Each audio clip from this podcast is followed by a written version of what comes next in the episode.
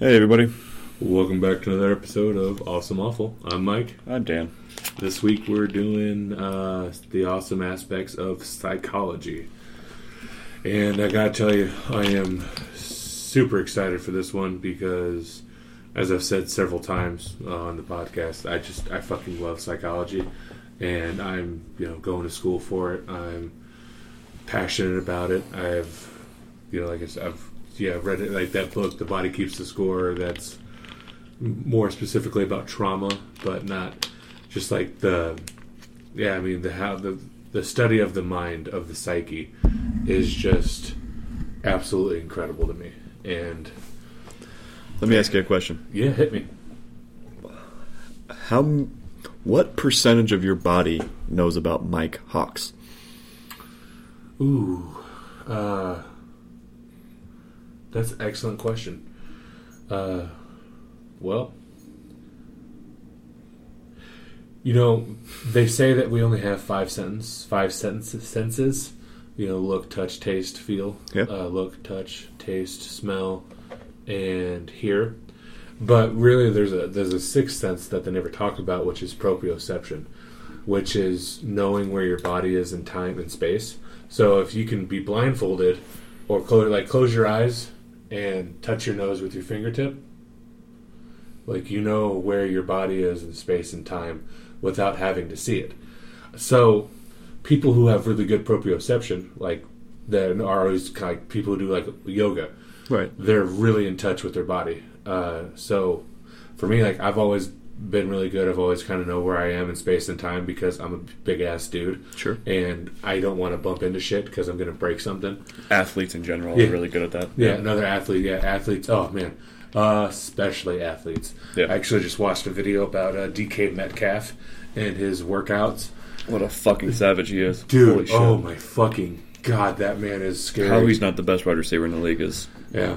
is crazy to me, but yeah. But so to answer your question, I would say less than half of my body knows the what it means to be me. You know, uh, because I mean, I have my own. Like, I'm pretty quick for a big guy, and I'm also pretty like. Bet you I can beat you in a race. You fucking could, yeah. I mean, um, why would we even bet that? I mean, unless that we're taking some real money from people, and then like you just lose on your own. it's just And then that just fucking break my ankle. Oh, this is the part where I break my leg. oh god! Jesus. Uh, but no, yeah. So I mean, I think the more you get in touch with yourself through yoga, through weightlift. Oh, dude, especially weightlifters. Are you kicking my dog, He bro? was humping my leg. Oh, bear, come on, man, get out of here, you pervert. Will you quit humping legs, bud? Yeah, you're a good boy. Talk about psychology. Jesus. Go lay down, buddy. Uh, but so especially like weightlifters. So I think those guys have a really good idea of who their body is and how their body works because I mean they have to. I mean if there are like bodybuilders and like world strongman, they have to know if their body is okay to do the do a lift. Right. And uh, so yeah, I really think that yeah, for me it's probably going to be less than half because I mean, even though I've been this big my whole life pretty much, and I've always had a pretty good idea where I am in space and time and being able to control myself and be agile when I need to be and all that stuff. But uh, when it comes to like actually being like the peak physical condition, you know, I'm nothing compared to you know DK Metcalf Sure. or uh, you know Eddie Hall. He was the world's strongest man. He has the world record for the uh, heaviest deadlift, uh, and so those guys know a lot more. Yeah. What? So same question back to you. What do you think uh, percentage Well, of your body? That's weird. That's a great answer, by the way. Oh, thank um, but that's not at all where I was trying to head with that. So, Oh, okay. but um, I would say zero percent of my body knows who Dan Hawks is. Oh, you're speaking of like the, self. ego. Yeah, Yeah, like the, the ego. self. Okay. Yeah, Yeah. I, would, I would agree with you, man. Yeah. because, so, yeah. but I mean, I don't obviously don't know. I mean, because I don't think my the individual cells know who the fuck knows what the hell's going on. They're just doing their own job. You know, Yeah, like it's weird. We talk about self awareness. I think there's what I think a better question is does this self Mm-hmm. know about my other selves? You know what I mean? Like Right. we all share the same memory, but there are multiple Dan Hawkses. You know, like there's the Dan Hawks that's high as shit on on, on edibles. You know, it's like that motherfucker thinks about some crazy shit. Me, right now, the present moment me is more of a pragmatist. You know, it's like, well, like what's the most efficient way to get shit done? You know, it's more of like a I'm more of a get shit done kind of guy right now. But like they share those two selves share the same memories. Right. So it's like, uh, which I guess the question would be which self presents itself best in each situation. Right. You know, like when I'm working, it's not good to be high as shit thinking about aliens. You know, Right. it's like, but when I'm, you know, on a podcast and I, when I have, I want to think about some crazy shit or I want to talk about some some stuff that's been on my mind for a while, like Benford's Law, like it's okay to to uh, get high as shit and and and see where the hell your mind takes you. You know, that's a, that's a different Dan Hawks. You know, like that's a different person. I mean, obviously, it's it's still a law of me, right? But like, there's an ego involved. But I think your ego is only like maybe five percent of what your body actually does. Do you think you can even put percentiles? I don't think on so. that? No. Yeah, I mean because like like we're talking like I said self awareness. Uh, my liver doesn't have any idea, any idea Right. that I'm in the it's the liver of my cock. I think we might be asking the wrong question again. Like, I think an ego is just a construct. It's almost like a it's like it's like an illusion. It's illusion Mm-hmm. almost. That's where like it's basically like a compass for your body Okay. instead of because like a compass, a ship doesn't know what a compass is, Right. but the ship still gets from destination A to B. You know, True. So it's like because it's all about the person who's uh, Exactly. who's sailing the boat. yeah, it's the navigator, and where does the navigator sit in the seat of perception? You know, Mm-hmm. so it's, it's it's weird. Well, you know, uh, another thing too that you kind of that made me think about this is that made me think about what you were saying is you've heard like of the ship of Theseus, Right. uh, yeah.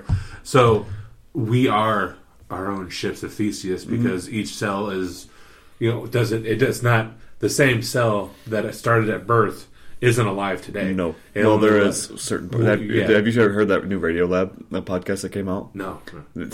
it's fucking bananas. So they're able to actually measure how old a cell is in each part of your body, like the upper left part of your liver cells and like the your brain neurons, and they can Oh, do shit. it by because of all the fucking uh, nuclear tests they used to do back in the 50s. Mm-hmm. They're able to measure how much is in the atmosphere.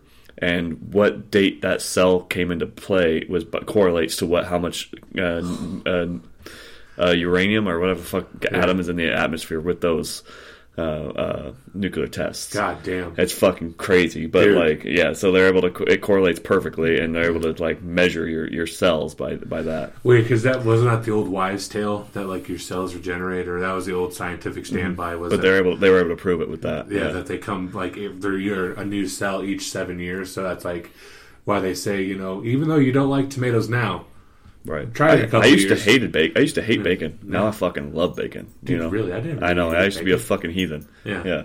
Jesus, but uh, but yeah, so that kind of that thinking of what part of me knows who I am, what kno- knows Mike Hawks, you know, or knows Dan Hawks is, uh, it's like fuck, they don't even know who they are, Right. Because I mean, they're just they.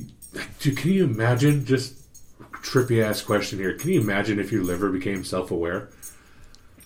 And you know what's even spookier? and just went like, bro, you need to quit with the fucking drinking. You know, how about I'm going to give you some liver pains right now? yeah, Maybe it is. right. Oh shit, yeah.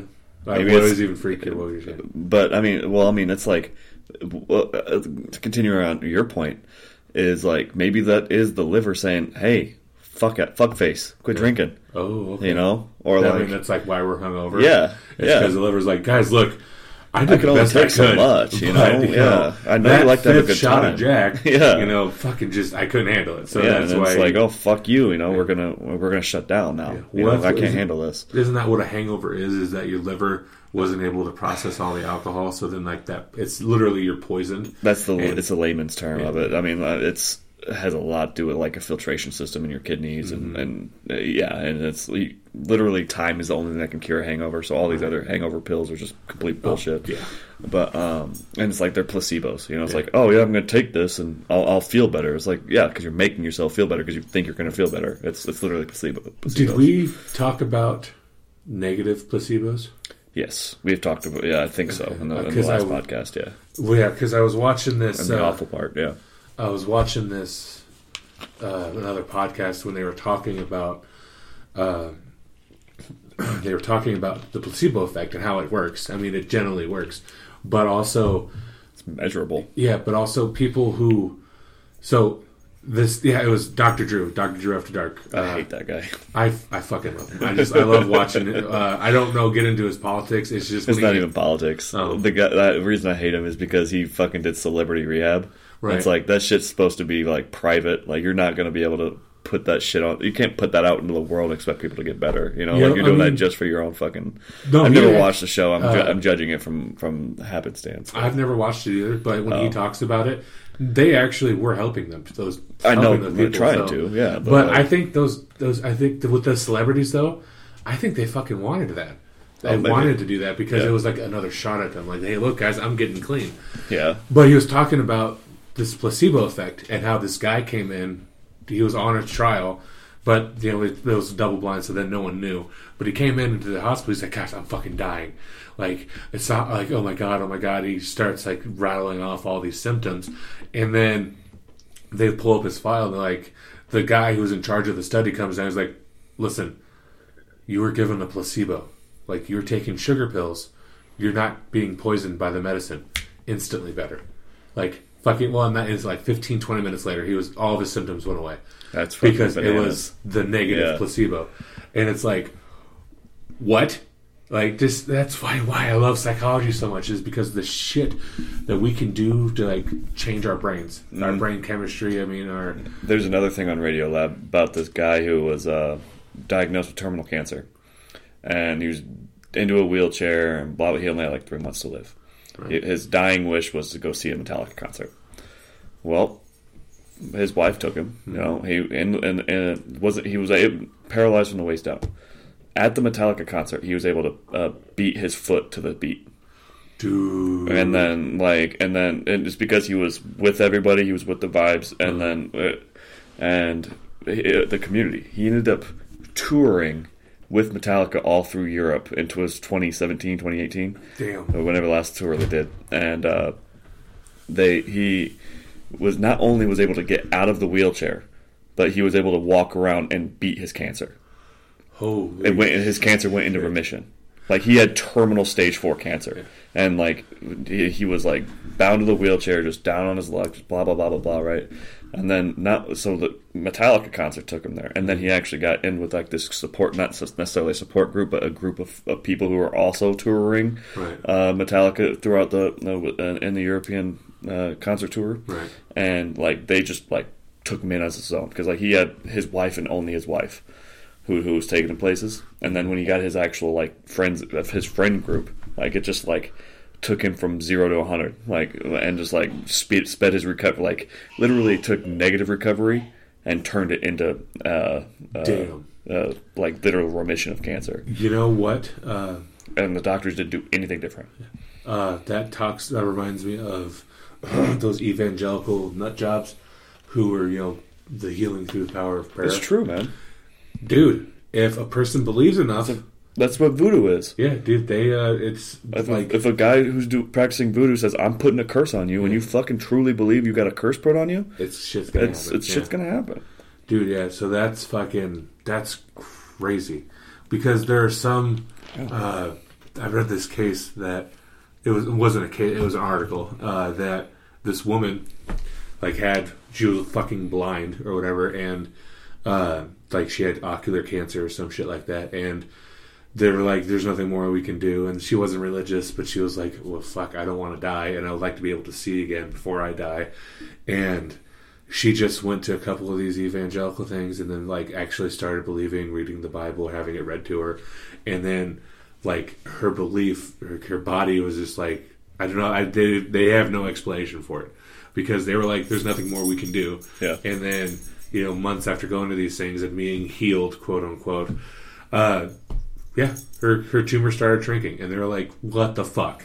And they, What? Yeah. They just throw their hands up. Yeah. Fuck, I don't know. we have no fucking idea. Uh, so that's just it's mind boggling to me what the human brain is capable of, and that's one of the reasons why I love love studying it. I mean, we haven't even got into like like what I originally like started. Why I originally got into psychology was I was obsessed with serial killers. Like I fucking wanted to What are you, a fucking woman? we love you, ladies. Murder. oh, murder before I go to bed. Forensic files and chill. Ooh, yeah. Sweet. Oh, how many times did he stab him? Uh, What, But, uh, he snuck into her house, bound her wrists. Oh my god, but no, like I fucking fuck- weird, man. Yeah, That's I- so weird. Loved like forensic profiling and like looking at a person's behavior. Like that was the, my fucking bread and butter when I was like fucking 13, 14. Way too young to be looking Way too young. Yeah. to- Know everything about Ted Bundy. yeah. Well, mine was a fucking Zodiac killer, bro. Like I was fucking. I, I, you know what's crazy? You bring that up. I think the Zodiac killer was a woman. Really? Yes. Why I had this epiphany in the shower. I don't know anything about the Zodiac Killer. Okay. I, I've never even studied it. But I'm sitting here thinking, it's like, who is the person? I think it was the secretary Hmm. in the police department who was the uh, Zodiac Killer. Full access to everything going on. I'm gonna stop you right there. Completely under the radar. No, they didn't. No. Okay. One of the reasons why the Zodiac killer was never caught is that he killed in. I think it was a he because they are some like the best sketch that they have, and like cops actually talk to him uh, after he killed the taxi Oh, really? driver. Okay. Yeah, no, but I love that fucking Yeah. where you I thought of Yeah. where you're going, but to totally destroy it. Uh, yeah, he just the fucking uh, completely take my theory out of the. out the line. uh, uh, jurisdiction. Like so today, if a serial killer is going to you know fucking Blair, uh, this is for Nebraska because I can't remember all the counties there, but like Blair or Washington County, Douglas, uh, Lincoln's. That's what uh what is Cass that? County. Yeah, Cass County, Lancaster County. If a dude is killing similarly and claiming to be like if he was alive today, all of the police departments would instantly be working together. But because it was in the 70s and 60s and 70s, they weren't communicating. Oh. So ah. this dude was going from fucking county to county, crossing these jur- jur- jurisdictional lines, murdering people, murdering couples, and no one was able to connect the dots for a long time. I mean, these cops like they would talk to each other like once Yeah, a at a bar or something, Yeah, at right? a bar Yeah. and stuff. Like, yeah, I got this weird case. You're like, you know what? I have one that sounds like that too. Yeah. But they weren't communicating because they were all worried about they wanted to be the one to catch him. Sure. And they weren't thinking about the bigger picture of no, someone needs to catch him. Yeah. And they were like, no, it has to be me. So that's why that's one of the reasons why he got away with it. But yeah, dude, like fucking so, like he kills this taxi driver and I can't remember his name, uh, but he does it in front of a house and these two kids see him do it, and they give out the description that it's a big white guy with blonde hair and glasses, and Psycho Killer. Yeah. Have you seen that fucking music video? No, I uh, haven't, The. Talking Heads. no, I've heard of it, yeah, Super but, good. Uh, so they give out the description to the cops because they they see the shooting happen, and then uh, through racism and everything, they come out and say, "Yeah, it's a black guy that did it." Clearly. Yeah, but the first one went out, and then the black guy, well, the black guy went out, and then a correction went out like a minute later, and these two patrol officers who were in the area, fucking stopped this one because it was like four o'clock in the morning. Now, San Francisco, four o'clock in the morning in the late '60s, people would have been like, it still was like, what are you doing out at this time of the hour, time time of the morning? They stopped to talk to this guy, and then their excuse was, oh well, you know, they said it was black the first time, but then they're like, yeah, the the correction went out just as quickly. Like, Wow. oh yeah, we didn't know. And then the killer eventually called. He was like, yeah, if you fucking cops are morons. He's like, I was covered in blood and Covered in blood? yeah, covered in blood, Dan. Because he killed this dude, like he shot him inside a taxi cab, and then robbed him, and then cut off a bunch of his uh, clothing. Oh shit! Excuse me. To use as as like proof of death that he killed him, and yeah, but he, doing all that, he would have been just soaked, like blood spatter on his face, on his clothes, on his hands. I mean, and he was like, "Yeah, I was covered in blood, and I talked to two of you fucking idiots, and you still didn't know it was me." And then they put out the the the, the uh, uh, police sketch, yeah, of what the cops saw, and they showed it to the kids who saw. They're like, "Yeah, that was him." And they're like, "How did you get this?" They're like, "Oh, uh, two of our patrolmen talked to him." What? That's Yeah. fucking bananas. Dude, yeah, fucking the ineptitude of some police officers is amazing. I But mean, there's just there, that's the thing with any profession, though, man. Well, It's the like you're ineptitude gonna of have the people, people, not yeah. just- you're gonna have yeah. people who just don't give a fuck. yeah, you know, like yeah, dude. It- but good on those cops. They actually came forward. That's another thing that's too. a good. Yeah, is that's a good point. that they were like, "Look, we fucking talked to this guy. Like, we know we fucked up." yeah, So I mean, they could have just been cowards and just like, "No, we didn't see anybody at all."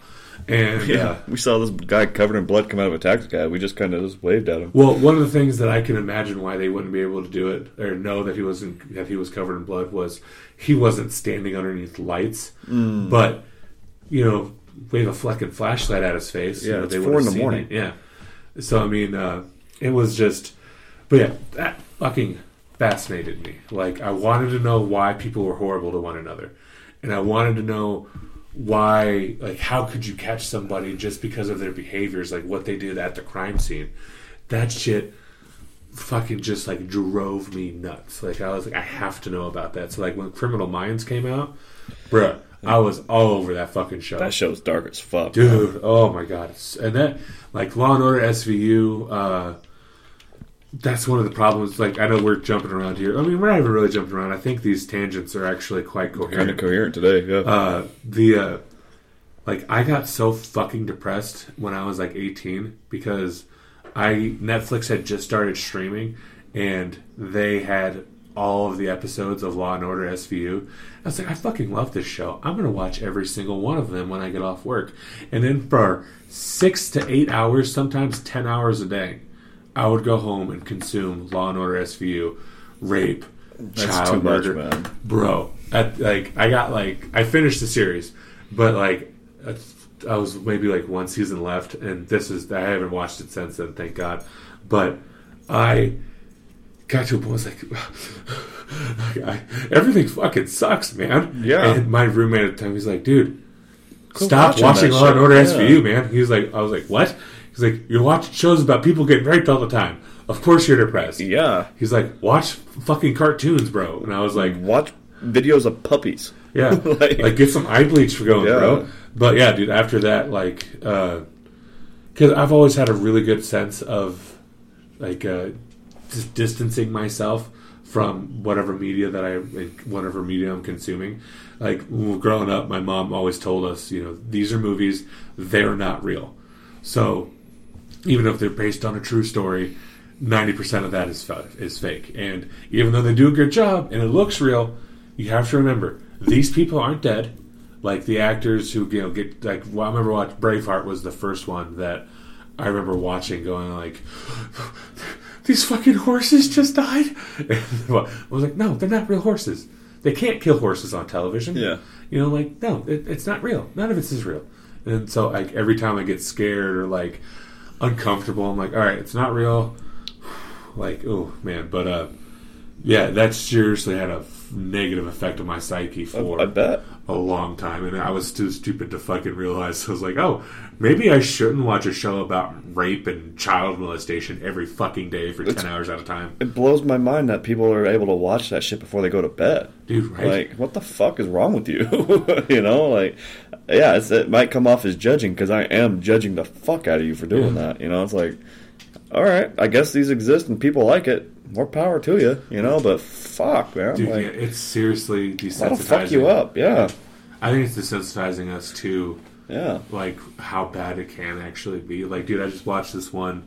Uh, I survived. It's on Amazon and uh, Amazon Prime, and this first story like was a fucking gut punch because there is no uh, fucking host.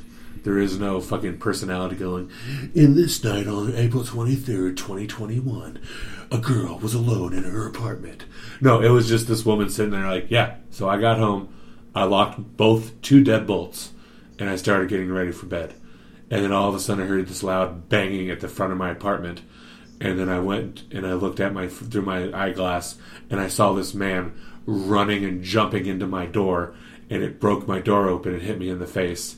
And next thing I knew, this man was in my apartment with a gun, screaming about how I needed to give him money, and I gave him all the money I had, and then he kidnapped me and brought me to an ATM, and I gave him four hundred dollars or two hundred dollars, whatever it was, and then he brought me to a field, and then he raped me, and then shot me three times, and then left me for dead, and then I fucking dug deep, crawled my ass out of there, and the first person I ran into was a retired army medic, and that man saved my life. And I was naked, bleeding, shot, raped, and scratched. And I was like, it's like Jesus fucking Christ, dude, how random is that? To like, It's a fucked up world we live in, man. yeah, bro. Like it, that's one thing that has been driving me fucking nuts. Of how, and this is we're supposed to be the awesome part, but like how life can go from we're having a podcast, Dan, to next five seconds someone could break in and shoot us both. Like Yeah. it, it'd kill our take our laptop, take your laptop, my laptop, your phone, our all of our cash, whatever, just because they fucking could. Like you're driving down the road, and We do have a false sense of security. yeah, Like, very false sense. For, yeah, yeah, you're driving down the road and you're everything, your whole entire life's going fine, and then one fucking dude, Life happens fast, man. yeah, and then all of a sudden, next thing you know, you're fucking paralyzed from the waist down because some guy was having a bad day mm-hmm. and wasn't paying attention. Like, dude, what? Like, oh man, but awesome aspects of psychology. Woo, good times, guys. We're having a good time.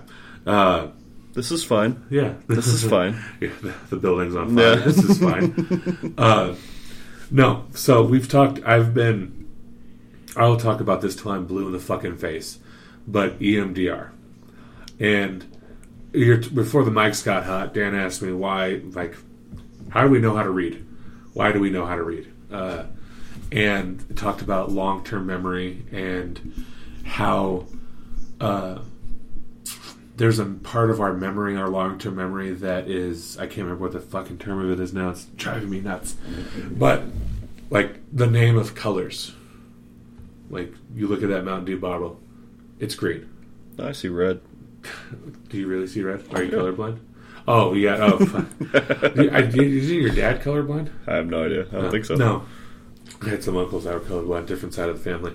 But like, okay, this these candles, you know, they're they're red, brown, and yellow. So, but how do we know that? Well, we learned that we learned our colors at a really young age. We can't specifically remember when we learned those colors, but we know that that's there. We know that left hand is left, right, right is right. Uh, how to walk, how to talk, how to eat, how to drink. You know, these are all things that Tell time. yeah, how to tell time. We've we don't have a, an exact memory of learning how to do that, but we know how to do it still. So it's a part of our long term memory that is just there. Who was that? B.F. Skinner, who talked about I can turn any kid into a lawyer, doctor, or thief.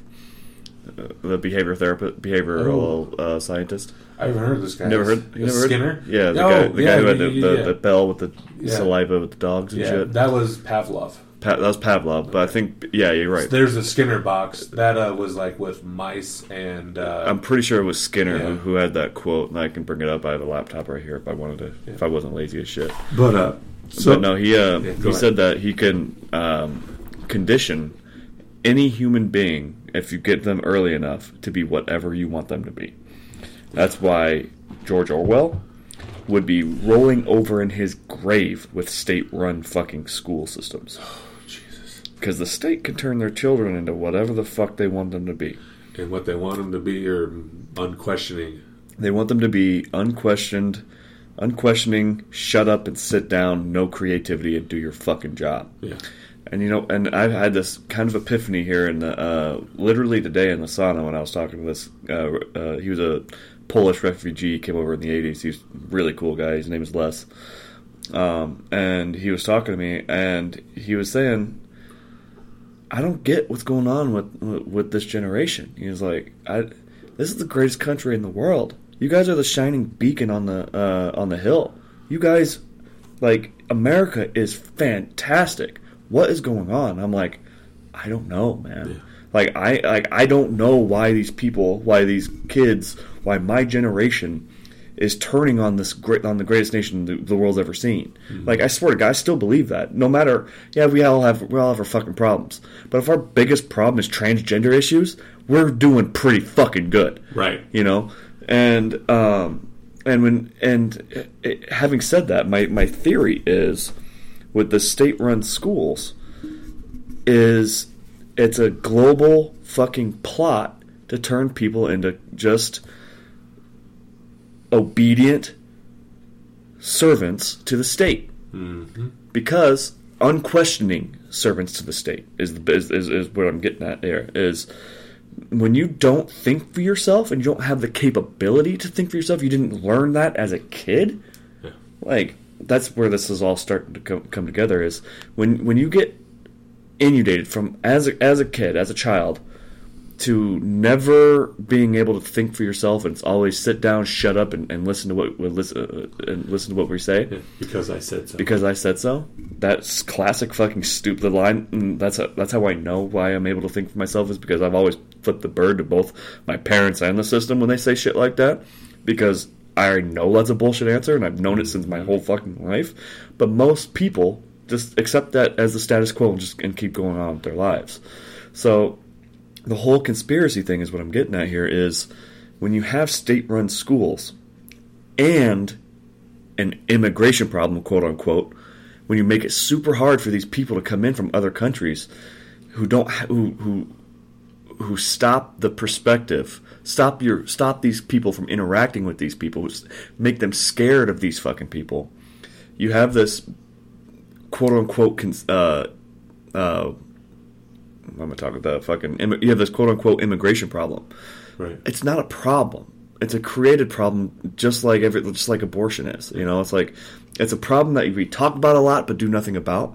But I think what they're doing is they're making these people se- seem like criminals, but really what they're doing is they're stopping our generation from getting a different perspective on how fucked up this world is, Yeah. just so they can be compliant and easy, more easily manipulated. Yeah, they're doing. They're like muddying the waters. Exactly. Uh, so like that's that Mark Twain quote that I've talked about a couple times. That like experience is the death is the cure to racism and like in, in experience and knowledge or experience and traveling is the death to racism and uh, like stupidity. I can't remember. I'm butchering that, but like if you get to know somebody, like you get to know a Polish immigrant from the '80s, yeah, you're not. They're not going to be bad people. Like No. if you get to know the Mexican immigrants that just moved in down the street, you're going to find out one they know how to cook some bomb ass food. Maybe. Uh, Racist. I love Mexican food. Oh my god, no.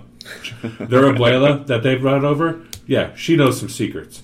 No fucking, I ain't racist, damn. That's just That's the truth. Uh, but Yeah, I bet that black guy who came from Africa is pretty good at frying chicken, I ain't would he? imagine that he know how to know to cook some good food, no matter what it is. Uh, I'm, but I'm just fucking with that. yeah, I know. Uh, but uh, like, if you get to know somebody, if you get to have experiences with people, that's like uh, how uh, homosexuality, how that became the biggest thing. Like, it was the biggest problem for a long time. But then you, people, like bigots, actually started meeting people who were gay. Like, oh my god, That is a pretty awesome part of psychology, right? you don't want me to be gay? You just you just want to live your life and be happy, dude. That's what I want to do. That's And crazy. then it's Let's like- make out. Yeah, it's Well, like, I mean- you want to suck my dick later or something or what? I'm kind of weirded out being around you, faggots. but uh, but yeah, that's like one of the reasons why I I fucking love psychology is because if dude like okay, so exposure therapy. Do you know what that is? Yeah, it's what we're talking about. Yeah, that's pretty yeah, exactly what we're talking Yeah. about. But in the in psychological terms, let's say you have a phobia. cognitive behavioral therapy. yeah, CBT. you have a yeah. phobia of birds. Yeah, So you they start even- by thinking about birds. Yeah, just like I need to think uh, about it. Visualize oh, I. I can't fucking do it. And then they'll bring in like a feather from a bird, Mm-hmm. and like I saw this one like I saw this exposure therapy video, and this woman like they brought in a fucking feather and just went, and she's hyperventilating and Mhm. like freaking out, and then eventually they, they brought in a bird, and she was like able to stroke the bird, pet. She was like, oh my god, like this is not bad. Yeah. and it's like th- that's what that's what's happening. Yeah, no shit. The world's not going to end because of birds in here. Yeah. Yeah. And that's another thing. That's with the cognitive behavioral therapy is like that negative that Yeah, that that's uh, how they treat OCD. yeah, that bad thinking is like Yeah. okay, just think about it logically. Like what happens if a bird's in here? Well, the bird's going to peck my eyes out. Why? Why would a bird do that? Like are you going to are you going to attack the bird? No. Okay. So why would the bird attack you? Well, all birds are evil. How do you know that? yeah, Well, this one bird. Okay, so that one bird attacked Yeah. you. What were you doing when it attacked you? Oh, I actually walked really close to its nest and I could hear the baby hatchlings. You were threatening the bird, so that's why it attacked you. But if you're not threatening to a bird, it won't attack you. So, like, that's just, oh my god, that is just so fucking great.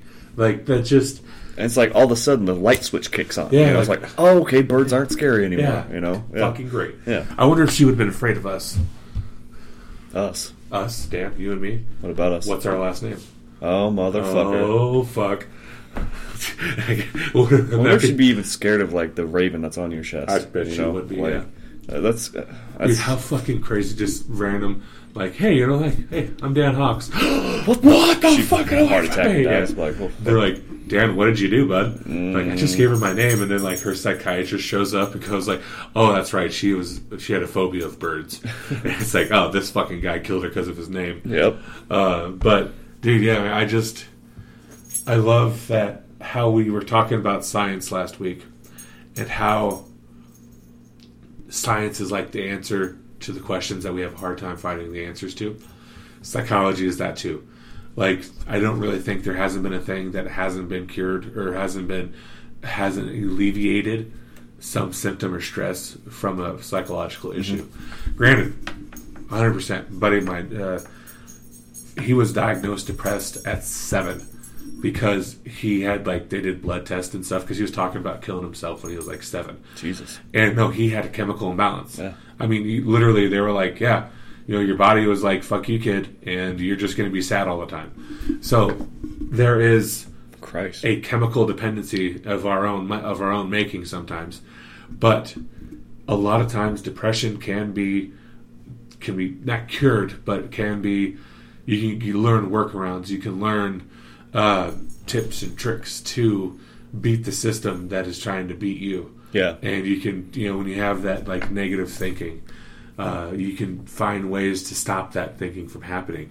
And I just the amount of things that psychology has been able to help, I think is is just one of the great. It's it's one of the reasons why I'm so fucking fascinated by it and so passionate about it, is because I just I absolutely love that it can heal people, that it can help people, that uh, yeah, I mean it's just it's always been a fascinating subject to me. But not only that, I can help people understand, and I think that is one of the root causes for a lot of like ignorance in this country. Yeah. is their lack of understanding, and from under, like not understanding something, you tend to fear it. That's a good one too. Yeah. yeah. Um, I have this. I, I just looked up a. Uh, uh, what sparked this is is uh, I looked up a Jim Carrey quote about depression. Oof, Did you ever hear about Jim that? Yeah, Carrey. hear this? Uh, I prob- I might have, but I don't remember it word for word. yeah. Um, I'm trying to find it here, but it's I don't want to butcher it because it's so good. Um, I'm gonna have to butcher it because I can't seem to find it right away. Either way, it, it, basically what he said is, I believe depression is real. It is real. Like it's 100 percent, no matter what, real. But there's always a but in there, right? And it's it's he, if you're not giving yourself a, a legitimate chance to beat it, like eating right, getting out in the sun, changing your state of mind, uh, working out, and doing all of those things, you're not giving yourself even a legitimate chance. Yeah. You know, it's like you're not even trying to find the whole, the uh, light at the end of the tunnel anymore. Okay. You know, and it's like, yeah, all of those things plus antidepressants will can essentially cure depression. You know, and if you and there's different stages. I think I don't know. I'm not a fucking psychiatrist, but there's different levels of, of depression. Right Yeah, there, there's the one where this is never going to fucking end. Yeah. Like I'm going to end it because this is there's no fucking escape. Yeah. And those people need the chemical dependence. There's some people who are just like I don't want to discount it, but there are these lazy ass fucks out there who just sit in their fucking room all day. Yeah, I'm cold, so therefore I'm depressed. And Oh, it's just yeah. like, or I, uh, mm, I, I gained five pounds. I'm depressed, and they they they're they're watering down that word. You know, it's like like Oh, using Nazis on somebody, saying someone's a Nazi when they said something off color. You know, it's like Nazis literally killed millions of Jews. Don't call him a Nazi because he supported Trump. Yeah. You know, it's like you're, you're, when you water down a word like that, it, it it really irritates me, and that's what Jim Carrey was getting at. I think is like if you just you know help yourself get better, you can dep you can you know get rid of some of those symptoms. Right. And so not everyone is chemically imbalanced. Sometimes your life sucks. like like I said last time last week, you're you're you don't have to identify as the cloud. You're the sky. Yeah. like you can be bummed sometimes. Sit with it. Deal with it. Yeah. You know, and uh, I, I I love it. You know, like it's, and that's why I, like sometimes I wake up in the morning like fuck, I am full blown depressed. You know, it's like holy shit, like this world fucking sucks. And then I get outside and the sun's shining. Like oh, I guess it's not all that bad. Yeah. You know, it's like. Well- life, and I think to myself, life's gonna happen anyways. Yeah. I might as well enjoy it. Right. You might as well be a part of it. Yeah, Yeah. you know. Uh, so, a couple of things of what you said. The watering down, or uh, the, uh, like the, yeah, the watering down. That's the best. There's another word for it, but I can't remember. But OCD. You hear these people Oh going my like, God. I'm, so OCD. Yeah. Like, no, you're not. Yeah. Can you? How many times did you wash your hands? Yeah. How many times morning? did you turn that doorknob before Yeah. you left, and then did you go back and turn it again just Yeah. to make sure that the world didn't blow up? No, you're not OCD because you like your colors to be in a range. Yeah. Like, I mean, you might have a mild flavor of it, but uh, no, you're not obsessive compulsive disorder. You do not have that. Right. Uh, the depression, though, what are you're talking about, like, uh, not everyone's chemically dependent. So this is my story for 2013. Uh, was probably one of the worst years of my entire fucking life. Uh, my depression was just out of control. Like I had a, a really good friendship that had ended, that I ended on my own, uh, and I was trying to deal with that, and uh, I just kind of fucking spiraled. I started a new job, so I was really stressed out by the new job because I wanted to do well. I ended up getting this really bad intestinal virus to where I was fucking liquid diarrhea every five minutes. Like it was just water. Yeah, dude, it was fucking awful. Uh, I then, uh, my uncle died, the guy who actually kind of helped me become a man because my dad wasn't around. He died, and all of this stuff happened within like a span of six months.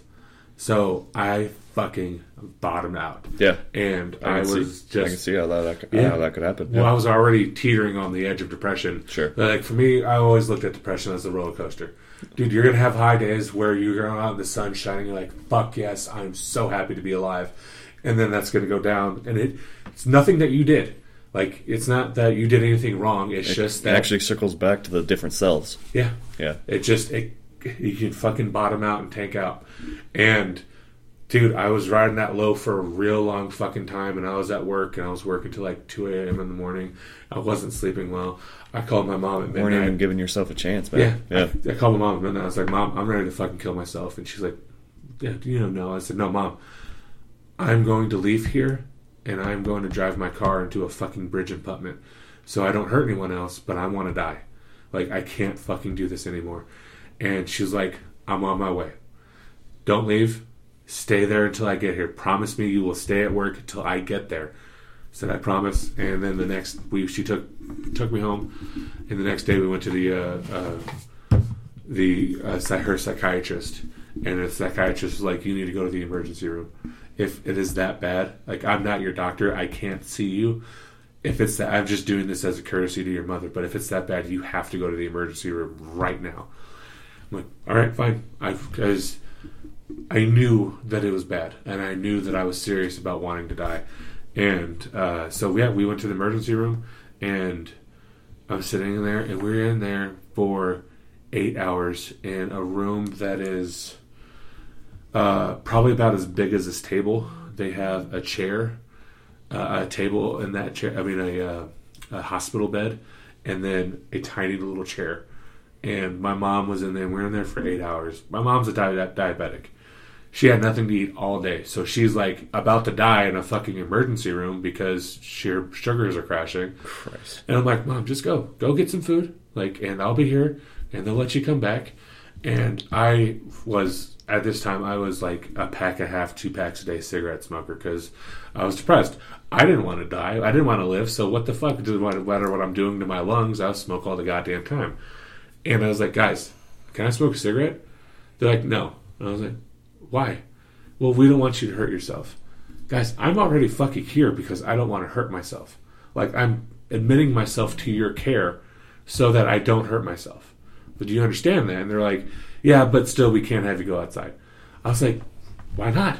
Like, can you not just? I mean, I'll go in front of where that cop is that had to, you know, fucking metal detect me into here, and he, I'll smoke in front of him, and I'll walk right back in.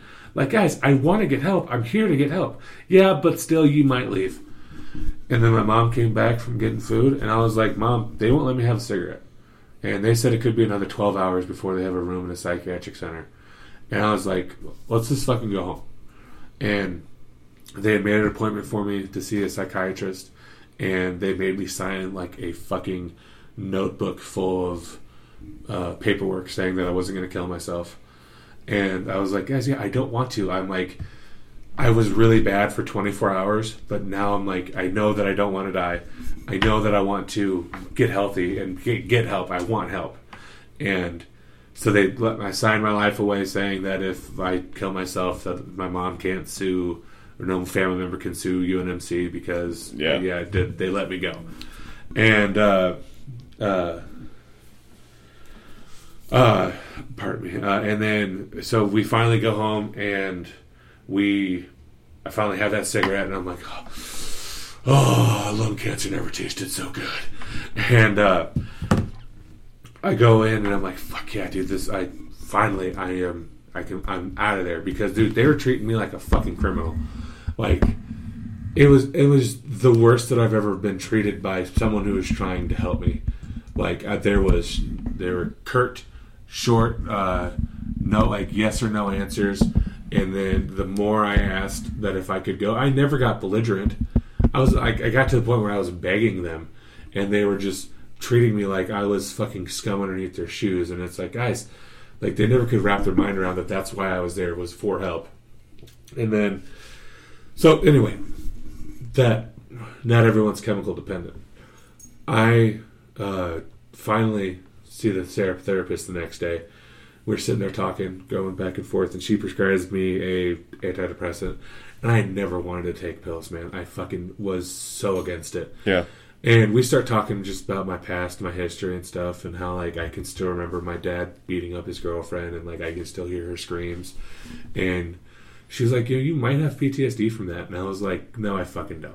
Like I, he didn't kill her. I like how you thought you were the expert. Yeah, yeah.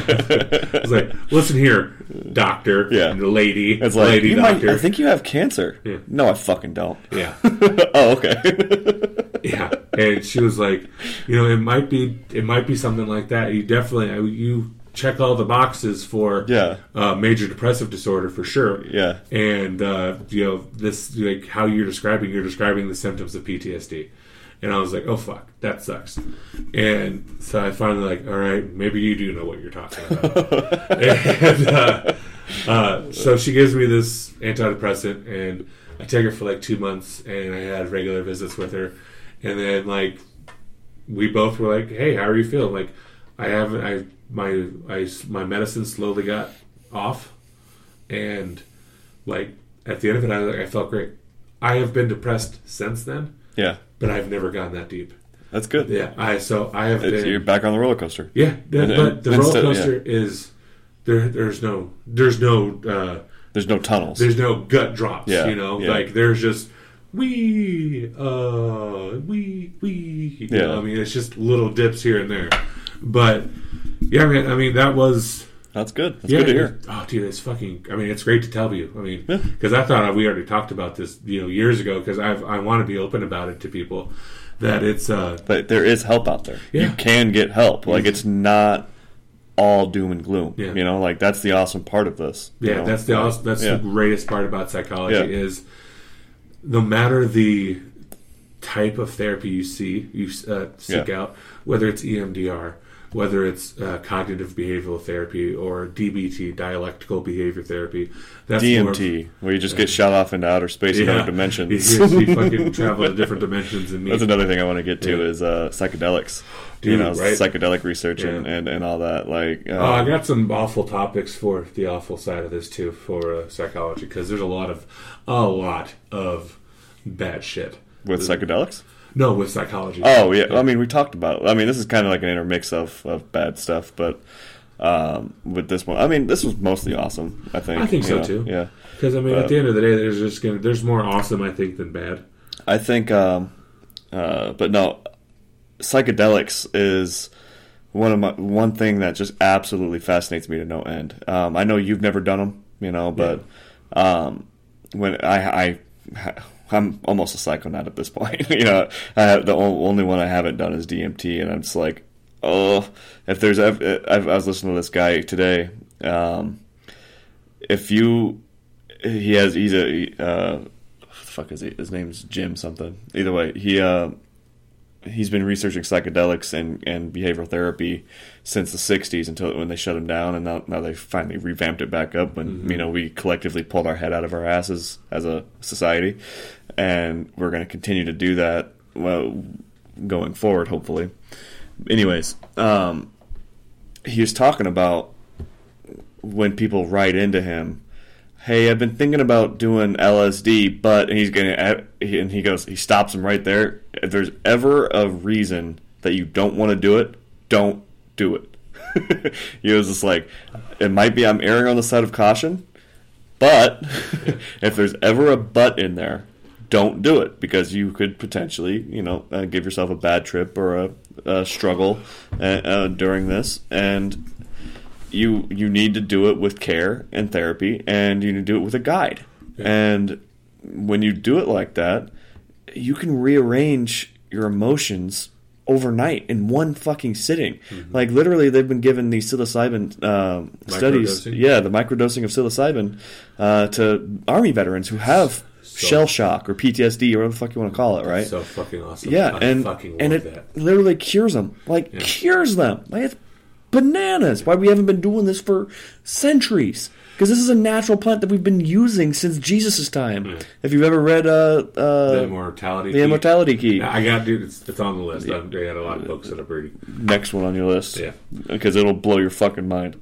But yeah, But that's dude. So everything you just said, like that is where I am at with psychedelics. Like I want to do it, but and so like that's what I've always heard that like if you have that, Microdose. but microdose. Yeah, because microdose, because right, you yeah. won't you won't feel any psychedelic effects. You Yeah. won't be the walls won't be dancing. You know, which uh, but like if you microdose, things will be brighter. yeah, You're gonna be like, oh, I like walking past this garden, or holy shit, that interaction with my family was fucking nice. You So, know, what you just said about psychedelics and microdosing and army veterans curing them of PTSD, that's what EMDR can do. Yeah. I know we talked about that in the last week's podcast, but like, bro, ninety this well, this these studies, ninety one percent of people who did it were cured of their PTSD. They lost all of their symptoms. So uh, somatic, that's what it was. Okay, so I was talking about long term memory before we got on that depression train. So somatic memories are long term memories that are just gain experiences gained over a lifetime. Okay. So we know this is the color blue. This is a you shirt. know it's a color blue. Well, wait, but I don't agree with that. play devil's don't play devil's advocate here for once in your life. I think that's navy, yeah. it's a shade of blue. and that's a hoodie, not a shirt. Yeah. Well, all right. So the things that we know that we like, how to tie our shoes. There's Velcro. God damn it, Dan. Uh, so There's the, slip-ons. the- I'm wearing Sperry's right. What the fuck are Sperry's? You homo? shoes. I'm not wearing Sperry's. I'm not a queer. Not that queers wear those. Oh, Jesus, Dan, do you want us to get us canceled? Yes, Oh, I want the the uh, the LGBTQXYZ to come after us. okay. Plus, Uh, but so somatic memories are lifetime experiences that we don't actually have a memory of learning. To whereas long-term memories, to where you remember sp- specific events from your childhood, like adverse childhood effects or uh, memories or trauma memories. those ones you can call recall details, and you'll be living like when you have like post traumatic stress disorder, and you have that memory of the event. It's going to be broken up, and you're going to have these really hard feelings or like terrible feelings of fear, panic, uh, rage. I mean, all of these things, and you're going to be stuck in that moment. With EMDR, what they think that it does is it takes that long term memory, and then when you reprocess it, just by, you know, moving your eyes left and right, uh, your brain then processes that memory into a somatic memory.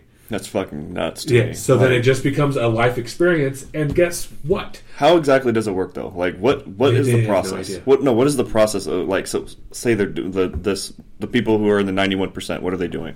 Oh, uh, so they're sitting with a therapist. They're sitting down, and uh, the therapist is either using their finger, just like, "Hey, follow my eye. Well, follow this. Follow my finger, pen tip, left and right. Don't move your head. Now, bring up uh, a bad memory that you have, or like they'll have No, a, do it to me. Keep doing it. Oh, they'll have like a pre-interview uh, questionnaire about like what they like, what are they there for. So like, think of like a sad childhood memory or an image that's been troubling you for a long time. Okay. And then, so you start thinking about it, and then they're like, okay, notice that how you're feeling right now, and Okay. then they'll be. Again, I don't even know if this is like the You're right- reprogramming it to make it worse. Yeah, but uh, Fuck! I start crying on yeah. the podcast. Well, no, you're gonna start crying because like you're gonna be reliving these traumatic memories or Oh, okay. like bad memories. But then with the eye movement, it's just like with REM sleep because when you're and you're in rapid eye movement sleep, that's when you're you're dreaming the most and your brain is processing all the shit that happened during the day. But you're reliving these memories at a different emotional time in your life. So Hmm. they no longer become as hurtful or impactful as they are. You still remember those memories, Yeah. uh, but instead of being ones of like triggering or hurtful memories, you you you're gonna go like, oh, that helped. That that was that happened to me, and it was bad, but I'm past it now. It's something that happened to that happened to me in my past, and it's no longer like it no longer affects me. A lot of those people of that 91 percentile said that those memories became a resource for resilience and strength. So, talk about like what doesn't kill you makes you stronger. Damn. These people went through a, any number of terrible events that gave them PTSD. Right. To going on the other side of doing EMDR three times in a week, just three times, and they're 91% of them are cured. You can do crazy. six sessions in one week and be done for the rest of your life. Like, dude, that's so Why are we not doing this for yeah, everybody? That's what uh, for the class I did. I was like, why isn't this like standard practice? Yeah. And what it is is because it's a relatively new thing. It needs that. Well, we're talking about science again. It needs that critical mass. It yeah. needs that uh, peer review. It needs to be studied and researched so the uh, results can be replicated by several different people. Out of all those tests that they did, I think they talked about like 47 studies. Only one saw that uh, cognitive behavioral therapy did a better job than EMDR. Wow. And even then, it's like you can chalk that number up to the ther- the therapist who did the EMDR Right. session probably didn't do a good job. Or the cognitive behavioral therapist is really good at his job. You know, well, that's yeah. like why they were comparing it, c- Yeah. comparing the two was that EMDR it is quick. There is no homework. There's no like you're going to think about this traumatic memory for six hours tonight. That's crazy. Is that like the fucking uh, hypnotist? Are you, much, is yeah. you getting like hypnotized? Like the Yeah. fucking uh, swinging the, the Oh, yeah, clock piece going back and forth? That's what I, like I think Yeah. maybe it's a form of hypnotism, Dude, hypnotism's fucking crazy, isn't it? Right? Like I fucking. I didn't even think about that till just now. Do you think you Uh. could be hypnotized? I don't know. I've never tried. I don't think I could because like I'm not open to it. Like I think I wonder if that's what's going on. Is like if it only works on people who could be hypnotized, see I don't know because and maybe that's the nine percent is the Yeah. people who couldn't be hypnotized. right. You know. Well, now a caveat to that 91% who got totally cured, the other 9 felt significantly better. oh, So it wasn't that like it just didn't work. They're like, yeah, I feel better, but you know, I still have these minor the- these symptoms, but they're not as bad. With that, what I think that is is this is why EMDR is so great. Is when people think of like post traumatic stress disorder, they think, oh, one event caused that. No, you can have complex PTSD, Ah, which is a whole lifetime of Right. traumatic events. yeah. Because that's one thing that they found is with people who are like sexually molested as a child, like especially if it's like by a family member, that person is more likely to be assaulted, more likely to be raped, more likely to Hurt be people, hurt people. Yeah, well, Yeah. no, and not just not they're not doing the hurting. Oh, okay. They're being hurt by people I because got you. it's a part of like that you know what you said like uh what skinner said i can make a child a doctor lawyer thug whatever the parent guardian whoever was in that person's life made that person a victim they conditioned that person to be a victim That makes sense. so that they could be easily targeted by people who would then hurt them or take advantage of them and Fucking then Christ. dude right that's awful side of psychology and I don't, not like they are doing it intentionally but it's just the side effect Yeah. of it's one of the things that uh, that book the body keeps the score like in the 70s and 80s uh, they came out with this fucking study that showed that you know incest is like 1% less than 1% happening in the united states of america and if it is happening it's probably good for the girl to happen so that's her first sexual relationship is with her parent Yikes. yeah, these were the fucking APA, the American Psychiatric Association, came out with a fucking article that said incest was okay. Like, no, no, it's not. At least it's with somebody they trust. Yeah, right. Uh, so, but this guy who uh, uh, Bessel van der Kolk, I think that's his name. Uh, yeah, right. Sounds It's- like a fucking porn name. yeah, it's K O L K. That's his last name. Vandercock. Yeah, van der Kolk. Uh, it's got to get the L in there, bro. Yeah. Uh, but he was like, you know, yeah, these. He was seeing so many cases of adults that were like, yeah, my, you know, my mom, my brother, my father, my three brothers, all raped me uh, from the ages of seven to twelve, Christ. and like they, uh, not just him, but like multiple psychiatrists were all saying this, and they found out it was like not one percent; it was actually closer to fifteen percent. So let me ask you this: Yeah. Do you think that even they could be cured Yeah. with EMDR? Yeah, because that's he does that. He he talks So it's about actually being cured with this, Mhm. oh that and, uh, curing and alleviating symptoms. or I guess yeah, that's Yeah. what I, I guess that's Uh, that's essentially what I'm meaning. Yeah. That's Yeah, the- he- crazy, man. He went through. He has a multitude of therapies that he brings through to people. Like he has, like I talked about this on last It's week. just, the- dude. You know what's so awesome about this? We got to end this here pretty Yeah. soon because we're at over an hour. But um, what's crazy to the, about this is with modern technology and science, Mm-hmm. and uh, we are adding more tools to the toolkit Yeah. of saving the human psyche. right. That's going to be our, our, our defense against the AI. Yeah. All right. Well, you know the one crazy thing about these, what I've been telling you, it's you moving your eyes. One of the ones, yoga, and breathing techniques. I'll tell you what, like- man. Yoga, yoga, and meditation has has saved me through this Yeah. fucking pandemic. those are like the three main things that I took away that were doing the help most Mm-hmm. most good in helping these people, and these are considered Eastern. Uh, like- They had it figured out, man. Eastern shamanism. Yeah. It's not actually medicine, and this guy was like, "No, yeah, it actually fucking works." Yeah. Yeah. But guys, this was been one of my favorite episodes. I think about uh, the awesome awful podcast of psychology. Just wait till we get dark. Yeah. Oh my god, it's gonna get so fucking so dark. fucking dark. Uh, give us a like, follow, uh, shoot us an email at awesomeawfulpodcast at gmail. Same thing goes for the Instagram. I'll check that eventually. Yeah, he might. Yeah, uh, but uh, yeah, thanks guys so much, and we'll see you on the next episode. Okay, bye. Bye.